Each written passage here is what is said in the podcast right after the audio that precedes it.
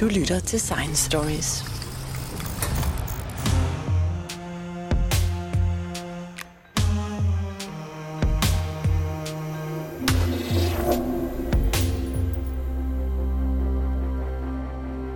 Midt under covid-19-pandemiens første bølge i 2020 lavede jeg sammen med professor Anders Fomsgaard en serie på fem podcast om, hvad vi ved om virus generelt.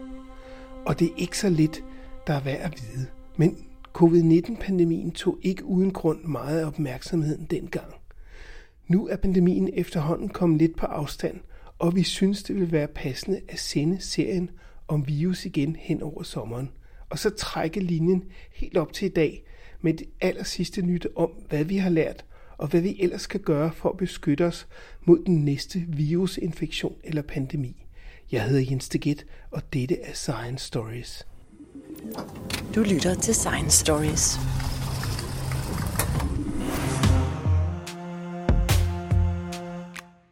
Anders Fomsgaard, en af de øh, virus, som har været rigtig øh, farlige for mennesket, det er mislinger.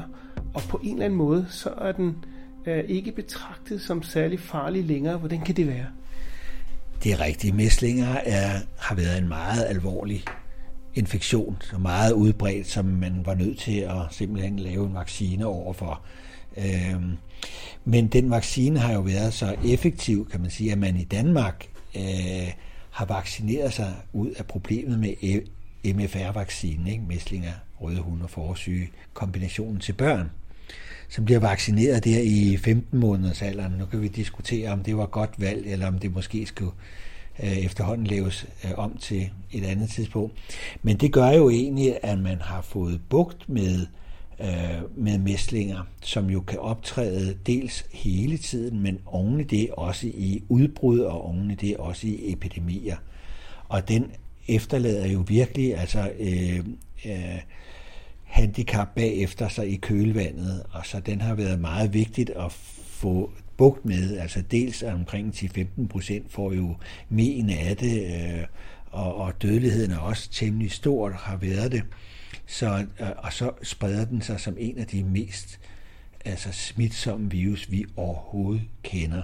Så den er sindssygt svær at dæmme op for på anden måde end vaccination.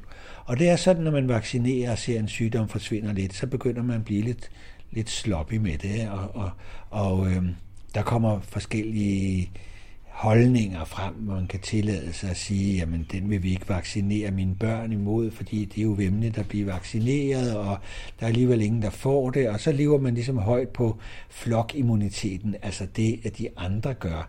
Men man skal bare huske på, at hvis ikke vi kommer op på en god dækningsprocent, så er der ingen flokimmunitet, og så kan vi altså få udbrud og epidemier også i Danmark. Og en af de farligste virus, altså nu taler vi om Ebola og corona, men altså hvis mæslinger fik lov til at sprede sig igen, så vil den give baghjul til dem alle sammen. Det er jo et sindssygt smitsom øh, som vi ligesom negligerer lidt, fordi vi ikke ser det så meget mere. Øh, Danmark er for nylig ligesom blevet kaldt mæslingefri, altså der er ikke nogen cirkulation af mæslinger i befolkningen. Det er ikke det samme som, at vi ikke får mæslingeudbrud en gang imellem, for det gør vi, når folk har været i udlandet og ligesom stifter bekendtskab med, at ups, åh, der er nogle folkeslag her, som, som ikke har vaccineret på samme måde, og hvor har meget udbredt mæslinger. Og så kan man jo så øh, få det, når man er derude, Øh, Øh, så hvis man som barn ikke har fået det, fordi der har været en bestemt holdning hos ens familie, så støder man altså på problemet lynsnart, når man skal på jordomrejse eller interrail eller noget andet øh, rejse til, til lande, altså uden for Europa, hvor, det, hvor man så render ind i det, eller slæber det med hjem og kan sprede det til, til folk, der stadigvæk er modtagelige. Så det er, det er en alvorlig sygdom, som har hervet meget og stadigvæk gør det rundt omkring på planeten, som der findes altså en for, forebyggende vaccine imod, så det er en af de vigtigste vaccineforebyggelige sygdomme, der findes, og det er jo lidt kedeligt, at man har et våben, men det bliver nogle gange ikke brugt.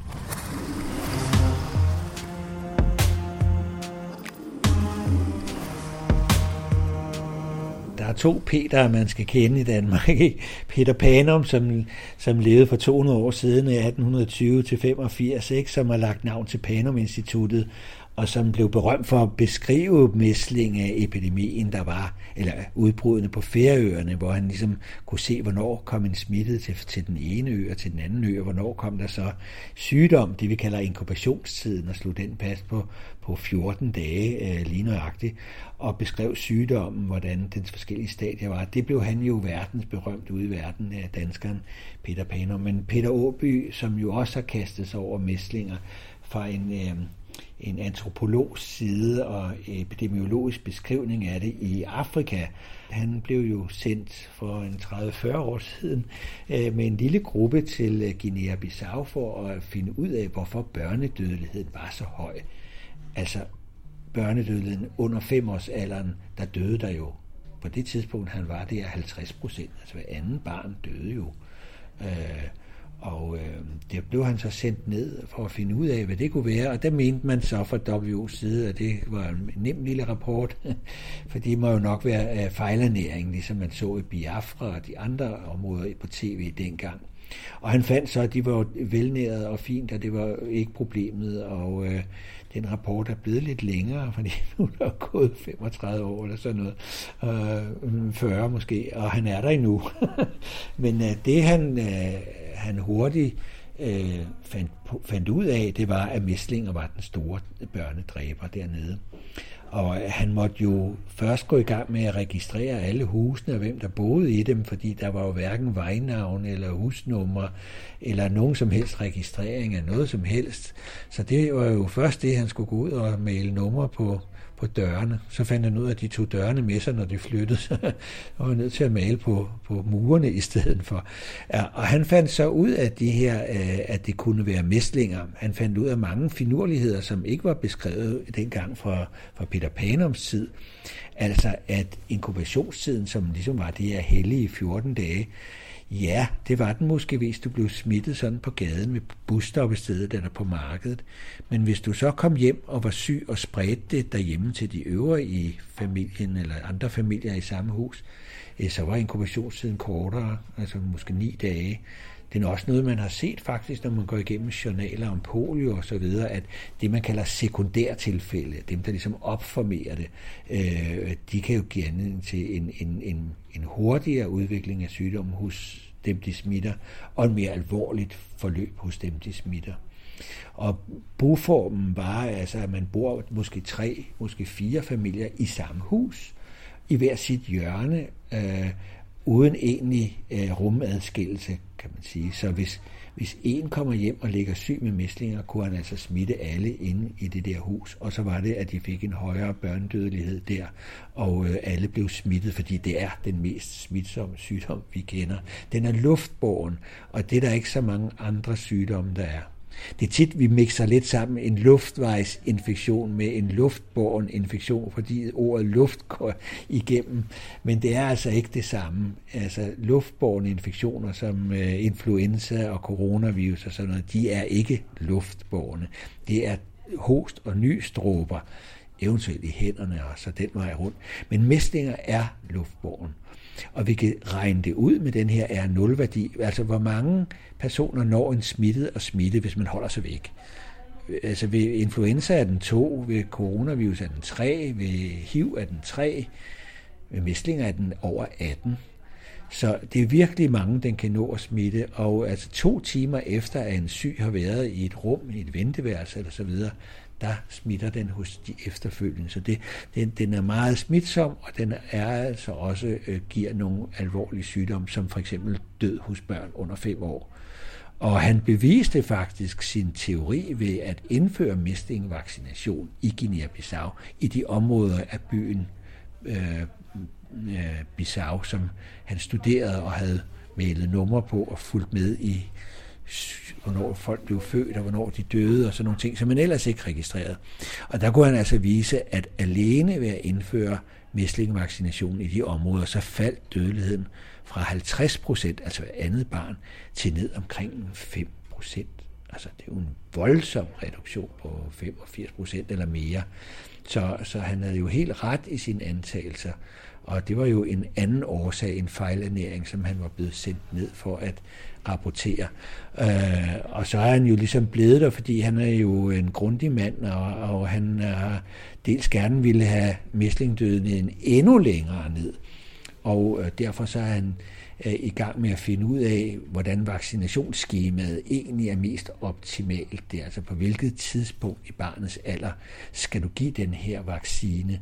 Og så har han altså i sin studie også stødt på et fænomen, som er kontroversielt, og vi andre ikke kan forklare, hvordan det kan være, at nogle vacciner, som for eksempel mæslingevaccinen og andre altså levende, levende svækkede vacciner, har en uspecifik gavnlig effekt på død af alle årsager.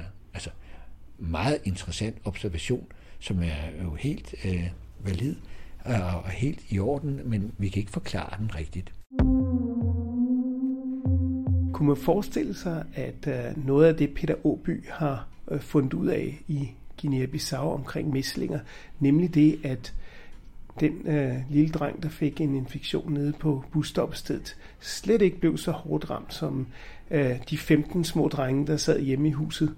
Øh, kunne man forestille sig, at det der med crowding, altså at man, at man får en massiv øh, infektion, som også giver en meget alvorlig sygdom, også gør sig gældende med for eksempel coronavirus? Ja, det kunne meget vel være, at det er en generel mekanisme. Altså, vi har jo også set den omkring polio, at sekundære tilfælde bliver hårdere ramt. Øh, så, så altså, man regner med, at det er sådan, at jo, jo flere virus du bliver smittet med, jo hurtigere bliver du syg, og jo værre øh, kan sygdommen forløbe.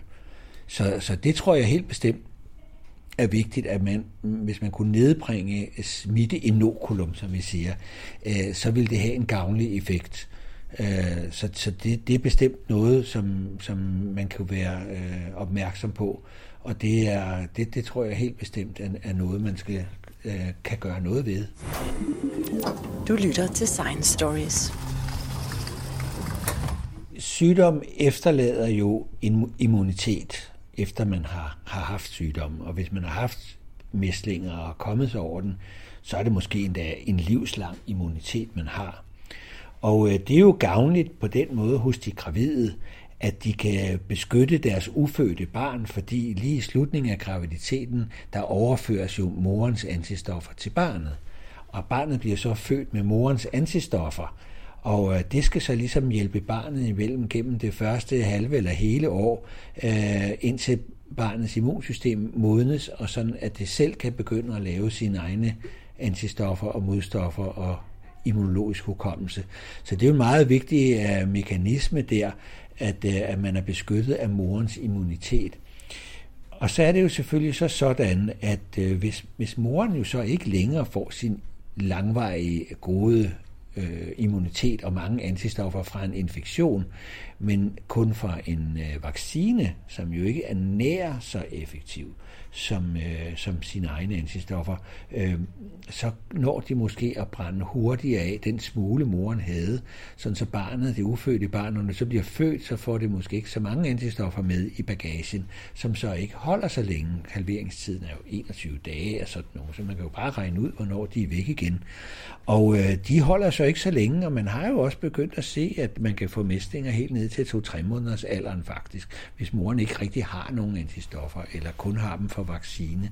Og det gør jo, at man måske kunne overveje at tænke over, om den der 15 måneders alder, som vi bruger i Danmark, eller i andre lande, der man måske er mere udsat, om man kunne optimere den, øh, lægge den lidt tidligere, for eksempel øh, i barnets alder, der hvor morens antistoffer så er ved at blive brændt af, og så der vaccinere.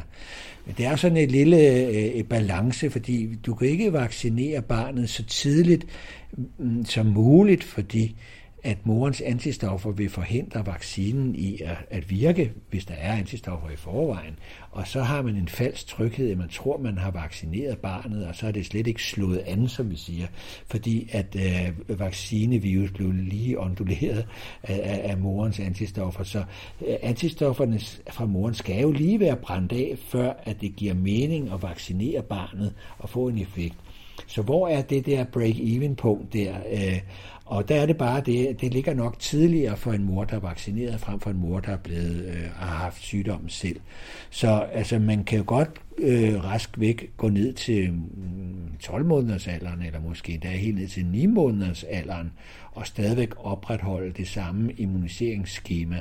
Øh, hvis du går længere ned end 9 måneders alderen, altså helt ned til 5-6 måneders alderen, som Peter Åby forsøger faktisk i øjeblikket i Afrika, så render du ind i den der problem med, gå ved om du har vaccineret nogen, den ikke slog an på.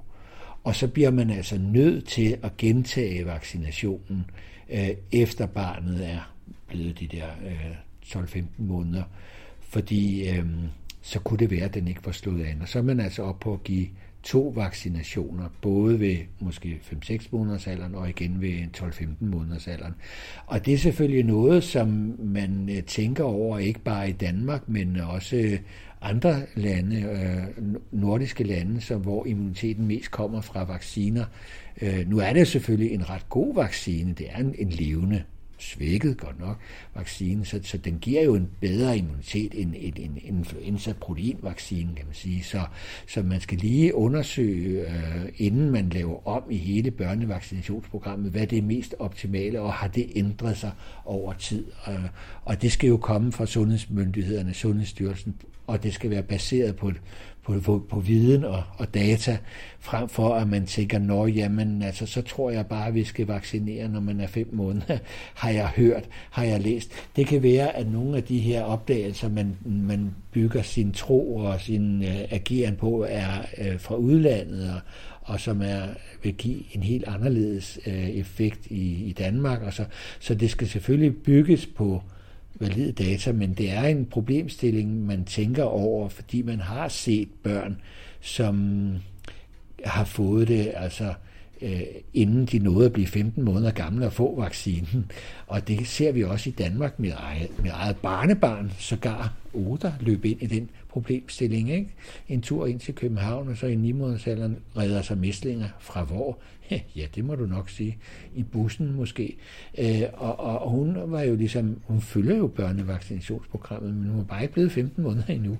Så det kan jo godt være, at man skal kigge på de her ting, både i forskellige lande, alt efter hvor udsat de er, og, og specielt uden for Europa, og så i, i vores eget land, men det skal ligesom bygge på, på data og ikke på tro.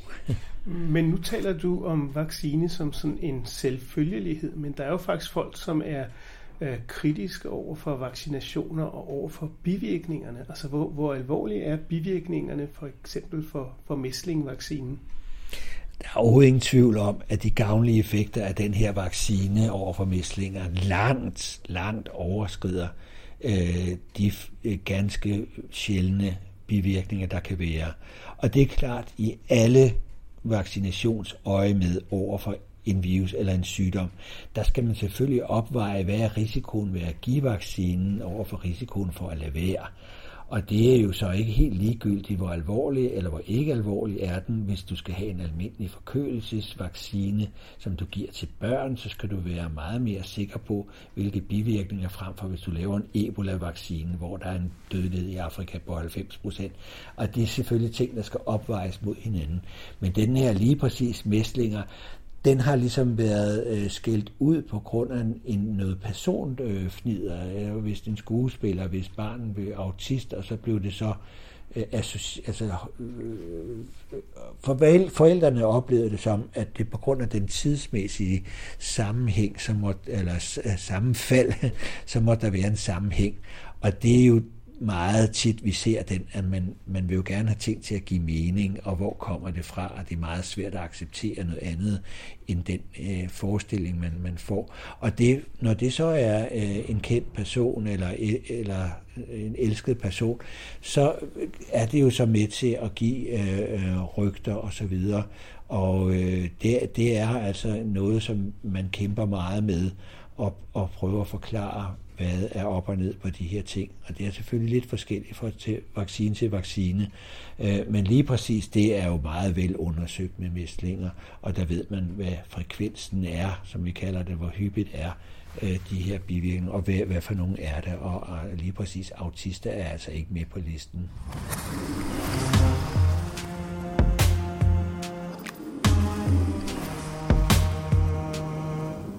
Den store debat omkring øh, vacciner mod øh, virus, det har jo nok været på den her øh, HPV-virus, eller human papillon-virus, øh, som, øh, som jo mange har, har været meget øh, bange for.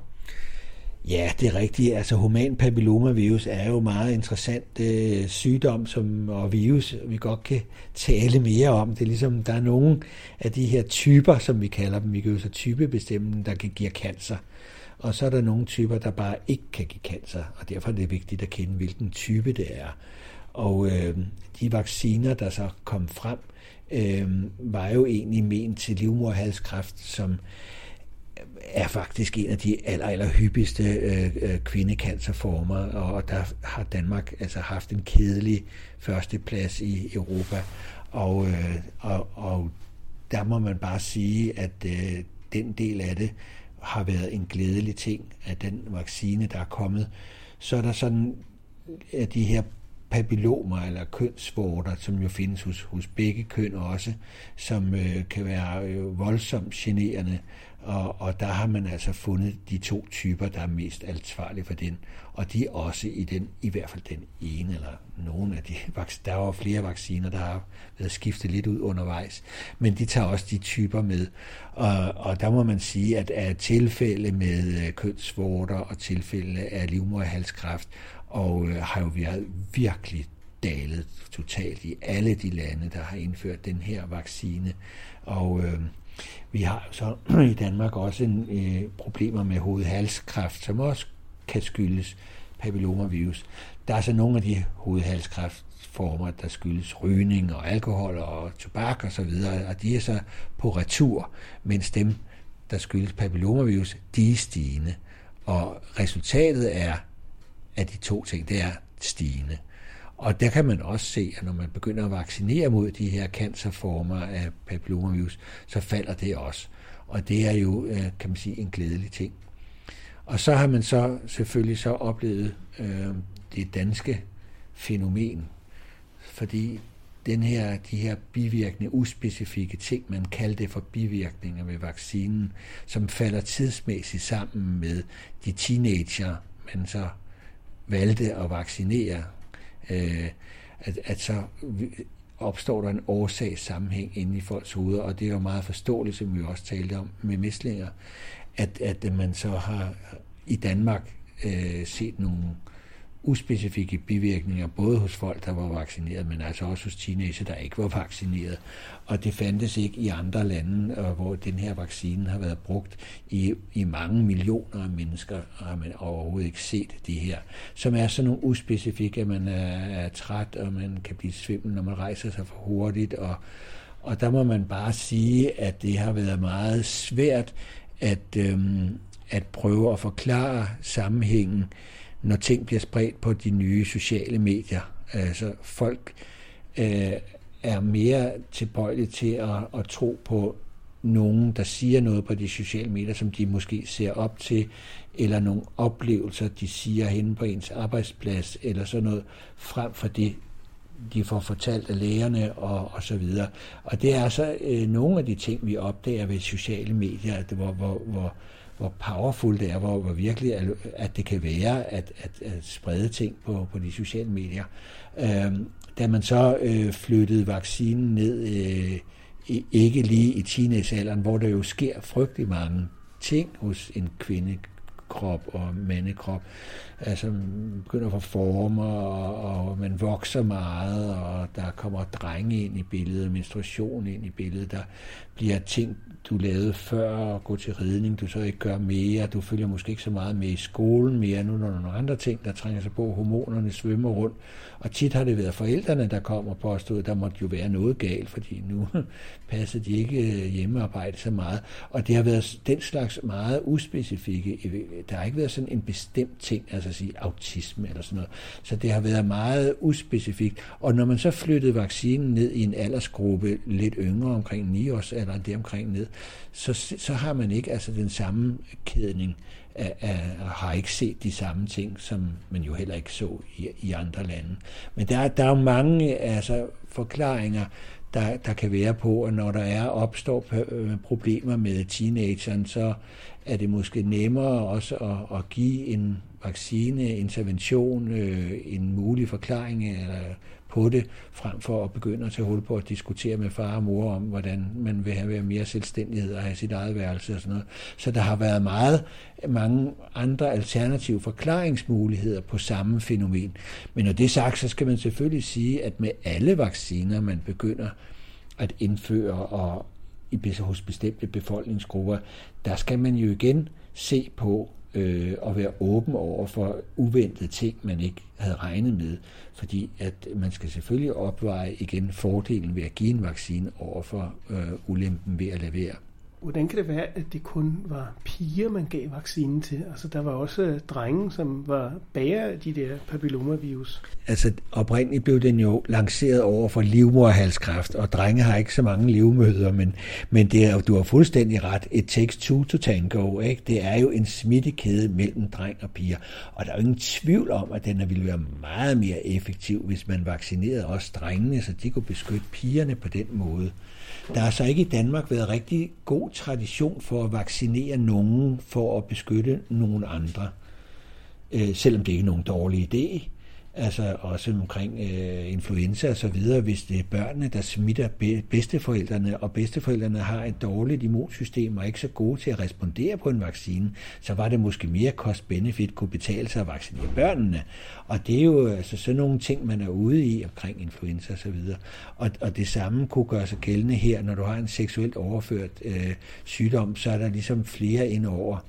Men der har det altså været svært at, ligesom, øh, i starten at argumentere for, øh, skal man bryde smittekæden ved også at vaccinere drenge.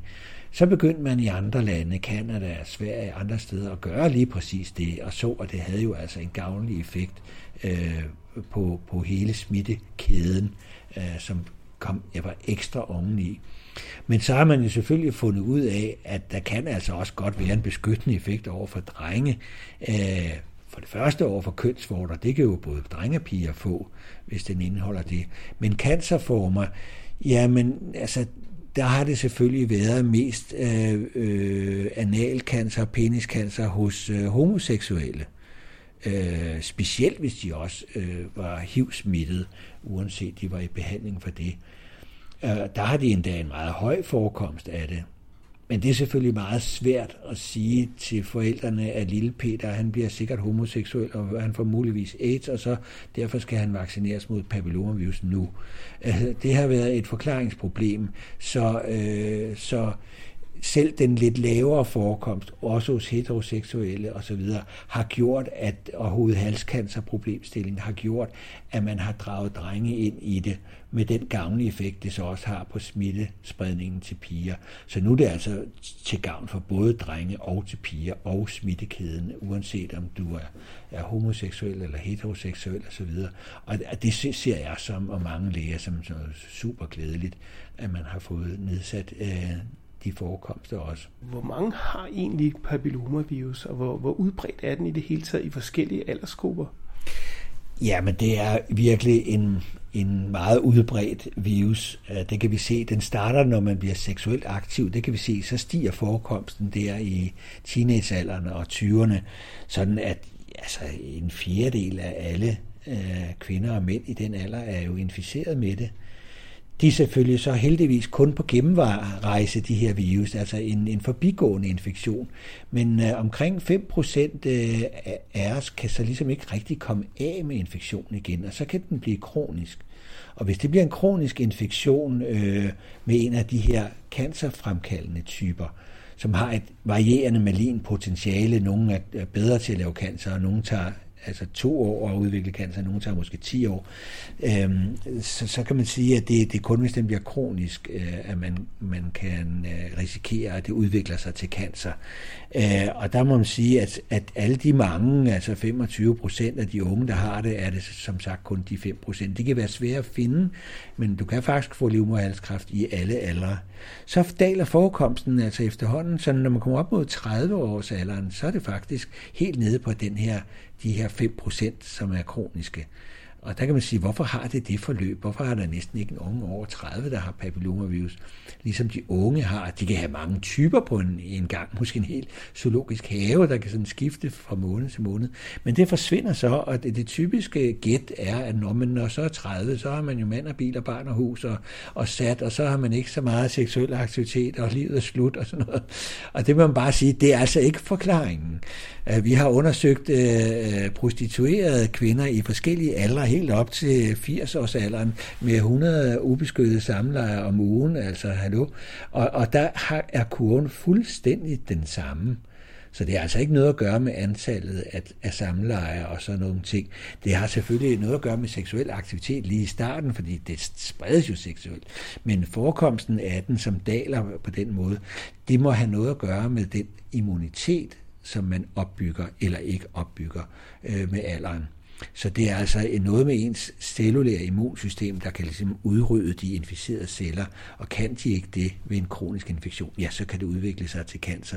Og det, den, øh, altså, så det er mere et billede på, hvordan immuniteten forløber af det, og den immunitet, vi måske skulle efterligne med lidt bedre vacciner i fremtiden, som måske kan være mere kurerende art. I øjeblikket er de jo kun forebyggende, men for eksempel har man forsøg med DNA-vacciner, og så er der nogen, der aktiverer også det cellulære immunsystem, at de faktisk kan gå ind og rydde op efter dem. Og vi ser jo også nogen, der begynder at udvikle forstadier til cancer, som kan gå i sin mor igen, om man så vil sige, som kan rulle tilbage igen. Så hele det her immunspil er, er altså ansvarlig for den måde, forekomsten af det er øh, over for alder. Og det kan måske lede os frem til at udvikle nogle, nogle bedre vacciner, altså som også er forebyggende, frem for at jagte flere og flere typer. Først to, så fire, så ni og så videre. Hvor skal vi stoppe? Så det kan være, at man kunne gå over til øh, måske at indføre nogle nyere former for vacciner ved at kigge på forekomstkurven og se forklaringen. Og det er altså ikke bare fordi livet stopper. Jo, men det må også være svært at lave de der vacciner, fordi at der findes så mange forskellige papillomavirus. Ja, lige præcis. Og der har man altså ligesom taget øh, forekomsten af det, og taget de hyppigste ni, kan man sige, øh, og dem, der har størst malinpotentiale. Og det har jo taget sig, at 90 procent eller sådan noget lignende af, af de typer, der er alvorlige. Men hvis du gerne vil helt op på 100 procent, så kunne man måske forestille sig, at man kunne lave vacciner, der går mere på den cellulære immunitet, som er ret øh, så angriber nogle områder af virus, der er faktisk ret konstant mellem dem alle sammen. Øh, men altså det, man har opnået nu her, er jo ret revolutionerende, og Nobelprisen gik jo også til Surhausen for den øh, lille øh, opdagelse, der øh, ledte til, at man har reddet liv på så mange mennesker.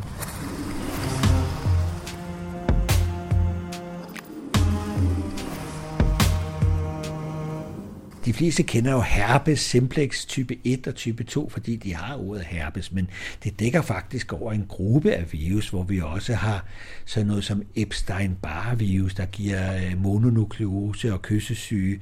Øh, det er også en herpes type virus, og også skoldkopper og helvedesild er jo også en, en herpes familiegruppe. Vi kalder dem så human herpes virus, og så nummer 1, 2, 3, 4 derudaf. Men vi kan bedre huske dem på navnene Epstein-Barr virus og og mononukleose og sådan noget som skoldkopper og helvedesild og lad VZ-virus, varicel zostervirus og herpes simplex og også cytomegalovirus, CMV, som vi forkorter, fordi det er svært at sige. Øh, det er jo virus, som har været på planeten altså i over 200 millioner år, fuldstændig uændret i udseende og indhold. Altså vi taler helt inden pattedyrene overhovedet begyndte at opsplitte sig til de forskellige arter. Så det er altså en virus, en DNA-virus, som virkelig har forstået at tilpasse sig mennesket, og vi må jo nok erklære os for at være den naturlige vært af de her virus. Øhm, og de bor jo kronisk i os. Vi bliver smittet som, som barn, og så bor den så øh, under radaren i os øh, i resten af livet, og det gør den hos ja, noget omkring 90-98 procent af os øh, på de her breddegrader. Lidt lavere faktisk i Afrika af en eller anden grund. Men det er altså virus, der der giver en sygdom lige når den inficerer, øh, helst i, gerne i barnealderen, fordi de er faktisk meget smitsomme, så man når ikke at blive særlig gammel, før man er blevet inficeret. Og så bor den så i en med en anden mekanisme end HIV og retrovirus, vi snakkede om, som kunne sætte sig ind i vores gener og på den måde ligesom øh, sidde der og øh, producere masser af virus hver dag i, og, og Samtidig producerer vi masser af celler, og det der kapløb, det er evigt kapløb, og slagsmål var jo vedlige, indtil immunsystemet falder bort. Der bruger herpesvirus en anden strategi. Den ligger sådan til dvale, altså til hvile der, øh, i de væv eller de celler, de nu øh, fra de forskellige typer har valgt at inficere. Og så stikker de kun næsen frem en gang imellem, når vores immunsystem bliver svækket. Vi kender det fra herpes øh, på læben, ikke? hvor man kan få et sår, når den sådan en gang imellem lige stikker hovedet frem, for de bor nemlig i nervebanerne, og øh, de bliver altså holdt i skak og bliver ligesom i karantæne derinde, fordi immunsystemet patruljerer rundt omkring. Men hvis immunsystemet pludselig svækkes i forbindelse med øh, menstruation eller, eller sollys øh, på stranden, når vi tager sydpå om vinteren, eller stress eller, eller andre ting, eller alder, øh, når immunsystemet så på den måde skrænter i en periode, jamen så kommer den frem igen og inficerer nye øh, hudceller og så videre, øh, indtil det bliver bekæmpet igen. Og der kan, man, der kan man så lige ane farligheden af en herpes øh, simplex virus for eksempel. Det, at den slår celler ihjel og giver et blødende, øh, smertefuldt øh, sår, øh, det gør de akutte øh, luftvejsvirus jo ikke. De går pænt ind og rydder op efter sig og tørrer fødderne ud igen. Hurtigt ind, hurtigt ud. Men den her har altså potentialet til virkelig at slå celler ihjel og lave sår. Og vi kan også se det ved skoldkopper, ikke? hvor vi kalder det helvedes ild, som brænder af helvede til og, og giver de her blære, og, og så nerverne er jo så også smasket i forløbet derefter. Man kan få det, der hedder posthepatiske smerter, hvor du ikke engang kan have en skjorte på, udover at smerter på det hudområde i år efter. Og der kan man jo godt forestille sig, at, at hvis sådan et sår, der kommer på læben, vælger at gå den anden vej vi jo så op i hjernen, for det, det, der mødes jo nogle af, af nervecellerne, og så kan den så vælge at gå den vej op. Så får vi jo altså et smertefuldt øh, blødende sår inde i hjernen, og det, det, det hvis man overlever sådan en, en encefalit eller hjernebetændelse, jamen så er der jo nogle ar inden, arvæv inde i hjernen, som kan give mm, ja, epilepsi eller, eller andre ting, kan man sige. Så det er jo virkelig en bombe, man går rundt med sig, som potentielt kan faktisk slå dig ihjel. Altså, øh, men som vi jo ikke taler om til daglig øh, på nogen måde. Det er jo bare en lille sår på læben. Men øh, det er altså en virus, som går under radaren. Den har ligesom lært sig, hvordan vores immunsystem egentlig reagerer og efterligner nogle af immunsystemets molekyler og mekanismer til at, ligesom at holde sig under radaren og inficere os og, og forblive øh, sovende og bryder sammen en gang imellem hele livet. Og det er jo lidt uhyggeligt at tænke på, at vi har sådan nogle bomber der i øh, kroppen øh, hele livet. Eksemplet, jeg også beskriver, er jo skoldkopperne hos barnet, som øh, er de her sådan, sår, man får. Øh, jo yngre man er, jo mildere er det. Og derefter så bor skoldkoppevirus øh, i kroppen, i nervebanerne.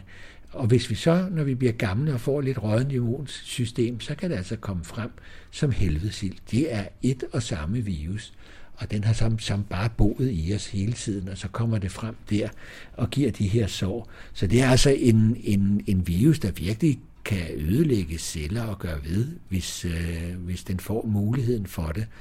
Og man kan sådan være mere eller mindre filosofisk omkring det fænomen og sige, hvorfor skal det være der, og øh, skal vi bekæmpe den med vacciner, eller gør den noget godt?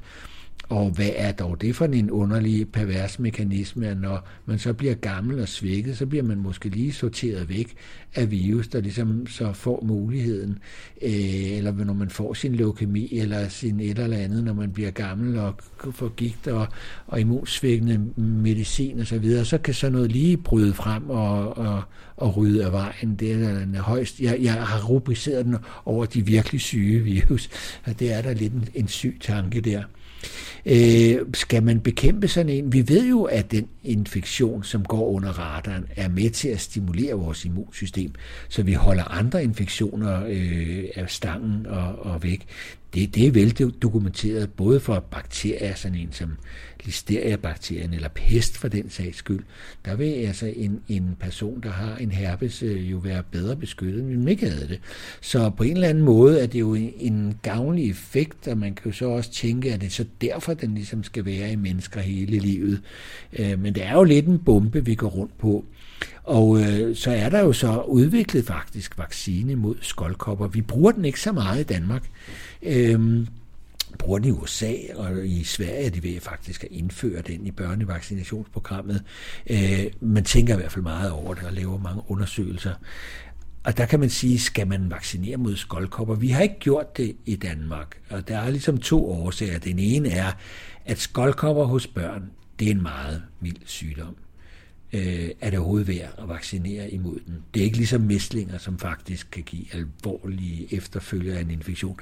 Det gør øh, skoldkopper ikke rigtigt, så skal man virkelig Altså, man kommer op i teenagealderen og, og 20'erne der, så kan det nu godt være en ret alvorlig infektion, hvis man ikke har fået det som barn, fordi man måske ikke har gået i børnehave, men er ligesom vokset op i nordkysten og sådan nogle ting. Der kan man se i hvert fald, at jo senere du får det første infektion i livet, jo værre. Men hvis man har den som barn, så er det jo så ikke sådan en alvorlig en. Men øh, man har en vaccine, og den anden årsag er, at den vaccine, man har, er måske ikke særlig god. Den kan, den kan, den kan beskytte dig i en, en årrække, og, og så, så virker den måske ikke mere. Og så kommer du lige præcis i den alder, hvor du begynder at kunne øh, få børn, og det vil være kedeligt at få sin rigtige infektion øh, og udskyde tidspunkt til det tidspunkt, fordi det kan jo give fødselsskader altså om, om noget. Så hvis man skal have en strategi med det, så skal man måske tænke over at booste den igen øh, lige inden at man øh, kommer i den fødedygtige alder for eksempel. Ikke? Men det kunne da godt være en ræson i, altså hvis du for eksempel ikke får skoldkopper som barn, så kan du jo heller ikke få helvedesild som ældre. Altså, det kunne jo være også med i regnstykket. Nu har man jo noget medicin, man, man kan smøre på, på såret, hvis man for eksempel får øh, de der herpesudbrud på læben osv. Er det noget, som, øh, som fjerner herpes, eller er det bare noget, som øh, hjælper lige lidt på såret? Det er noget, der virker på de virusinficerede celler, og øh, man kan også få det som tabletter faktisk. Og folk, der får gentagende opblussen af sin øh, virus, og måske får øh, sår hele tiden. Øh, det, det kan også være af anal og sår eller omkring genitalier med det, der hedder herpes type 2. Altså, det kan være yderst generende. Øh, så kan man være nødt til at komme i medicinsk behandling. Der er også nogen, der har fået hjernebetændelse flere gange, så bliver man nødt til at tage det livslang. Øh, det er en meget interessant medicinform, fordi den er fuldstændig ugiftig. Den er kun dyr. Men det er sådan, at det er først, når den kommer ind i en celle, som er inficeret, at virusets enzymer aktiverer det her medikamina. Så det er kun inde i de inficerede celler, at det bliver den aktive form, kan man sige. Og, og det er jo virkelig begavet lavet, kan man sige, øh, smart fundet på at lave, at det kun er de virusinficerede celler, der så, man så må sige, får den aktive medicin. Resten uden for kroppen og i ikke inficerede celler, der er det jo fuldstændig ugiftigt. Men det selvfølgelig kan være problematisk at tage det gennem længere tid. Og øh, det, som ligesom holder sygdommen nede, for du kan ikke udrydde virusen der, du kan tage toppen med der med, med det, det er helt sikkert. Og det, man kan gøre med det nogle gange, det er, at man kan så behandle det opblussen, der er, og så kan man ligesom trappe langsomt ned, og så, så, så håbe på, at der indstiller sig nu en bedre ligevægt med immunsystemet, og så trappe ud, og så at den nye og bedre ligevægt skal så holde virus i skak. Det, det er sådan en strategi, man kan have omkring en sådan behandling. Øh, fordi nogle gange, hvis man måske mm, stiponerer medicinen for hurtigt, så kan der ligesom komme det, vi kalder rebound. Den kan ligesom bluse op igen. Så man skal ligesom, formålet er lidt anderledes end antibiotika over for en bakterie, der slår bakterien ihjel. Den hæmmer virus i de inficerede celler, når du giver den lidt ligesom HIV-medicin. Og øh, der har du så en mulighed for at øh, vente på, at der indstiller sig en bedre ligevægt med immunsystemet, som er bedre end før, og så trappe det ud af det. Det er ligesom formålet med, med herpesmedicin at gøre det på den der måde. Meget interessant. Mm. Men generelt så er herpes måske også ligefrem en fordel at have. Ja, det er det, man ligesom, nogle af de her herpesvirus øh, filosoferer man meget over, at de her gavnlige effekter, de har på kroppen og immunsystemet. Hvis nu man immuniserede eller vaccinerede, og så man ikke fik den, hvis man kunne finde sådan en vaccine, det bliver nok ret svært, men øh, hvad vil der så ske med den immunitet, som vi egentlig hele tiden har fået forærende ved det her symbiose over for de bakterier, vi så lige pludselig ikke kan holde stangen? altså ser vi så lige pludselig en masse andre infektioner spæde ind. Det er jo nogle, nogle, nogle, nogle kritiske forsøg at, at lave, og en interessant mekanisme, som er måske øh, øh, meningen, øh, at skal være der, at hvis vi går ind og rykker på det, er det så, var det så en ven, vi udryddede, eller, eller er det en fjende? Det ved vi faktisk ikke, men man risikerer altså at komme til at slå vennen ihjel, og så komme for asken i ilden. Så der er nogle af de her virus, der ligesom er adapteret til os med en årsag.